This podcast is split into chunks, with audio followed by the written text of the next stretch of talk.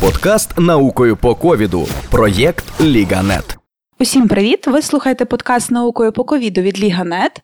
Я Ірина Андрейців, а поруч сидить Андрій Сем'янків, кандидат медичних наук, медичний блогер, відомий як Медгоблін, та за сумісництвом науковий редактор проекту наукою по ковіду. Привіт! Привіт! Перейду тоді до останнього блоку, до тебе як до лікаря-анестезіолога, в тому числі. Це стосується якраз потенційного спалаху, який ми можемо очікувати знову, коли буде в нас е, багато людей у лікарнях. І питання навіть стосується якогось, умовно кажучи, там кисню, задишки, оцих базових якихось речей, на які варто звертати увагу. Ми ніби трішки навчилися вже за цей рік нам на що звертати увагу, що таке пульсоксиметр, що таке рівень кисню в крові і так далі. Але все ж, от давай ми, можливо, спробуємо вибудувати якийсь умовний алгоритм, коли от є сім'я, хтось захворів, не знаю, мама, тато чи бабуся. Е, що відбувається з ними в цей час? Тобто, в який момент їхнім легеням, ну, які перші ознаки того, що в них є проблеми з киснем, і що їм треба вже звернути на це увагу і почати спостереження, наприклад, нехай ще не лікарню, але вже спостереження? Ну, такі загальні прояви це будуть. Е більша якась втома запаморочення, коли людина, наприклад, вона вночі починає сідати, бо вона лежачи не може дихати. Е, такі речі. Е, коли є посиніння там, губ, наприклад, або нігтів, такі речі є признаками того, що є гіпоксія, тобто недостатня кількість кисню потрапляє в організм. Крім того, я думаю, що зараз пульсоксиметри є ну, багато в яких родинах. Оці місяці, які залишилися до осені, хоча, можливо, нічого страшного осені не станеться, ми не знаємо точно, да, бо ми так уже е, нагнітаємо обстановку. Але е, уявімо, що в нас залишилося там два місяці на підготовку. Е, вивчіть, будь ласка, як працюють пульсоксиметри, як ним користуватися, тому що в багатьох випадках він може показувати неправильну інформацію, тому що ви неправильно його використовуєте. Переконайте, що це пульсоксиметр не найдешевший. Там не, не, Я не буду називати торгові марки, але це має бути нормальний прилад, тому що, ну, врешті, це не молоток, він трохи складніший за своїми е, характеристиками. Тому, якщо він коштує як молоток, то подумайте, там, з чого він складається. Уточню, цінова категорія, коли ти говориш нормальний, це. Е, треба дивитися на на те, ну він не може коштувати 200 гривень, я би сказав, нормальний. Треба дивитися на те, які сертифікати є в цього. Е, тобто він в ідеалі він має бути сертифікований як медичний виріб. Е, тому що він може продаватися просто як, скажімо, аксесуар для бігунів.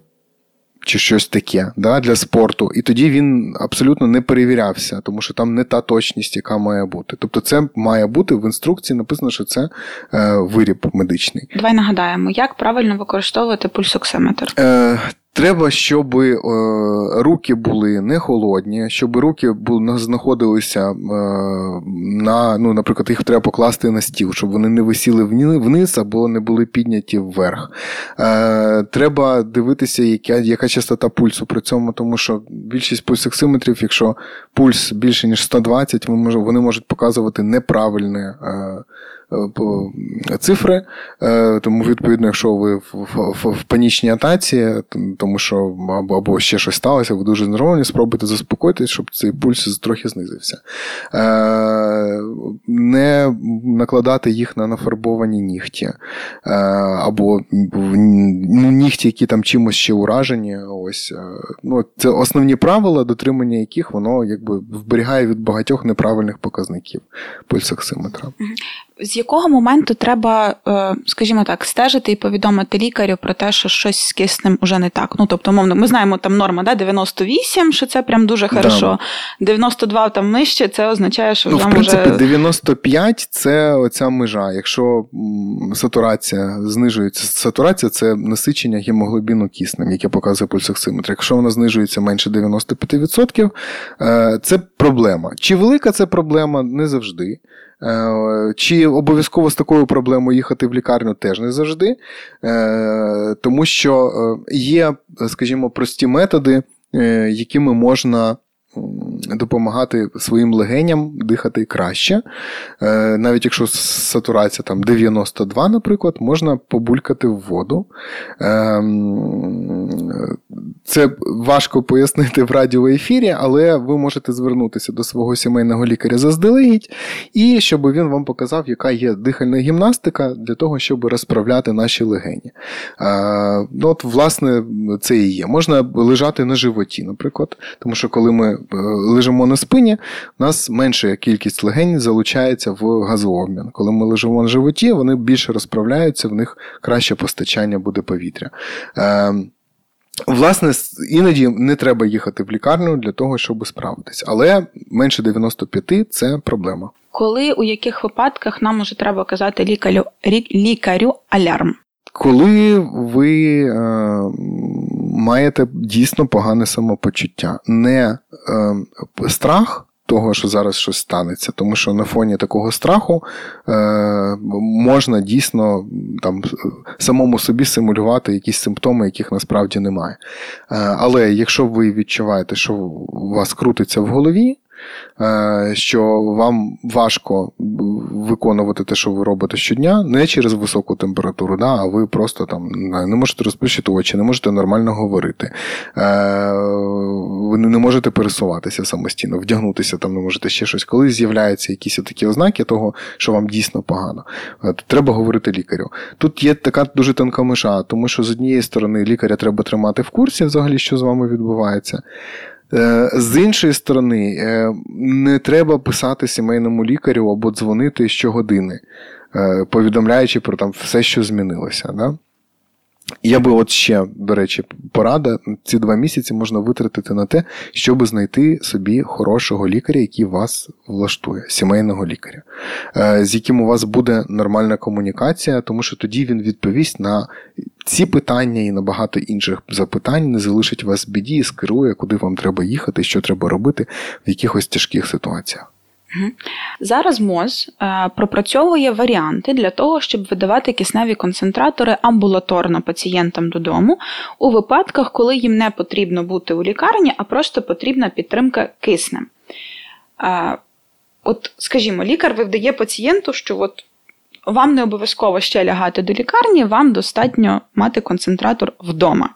Що такому пацієнту потрібно знати?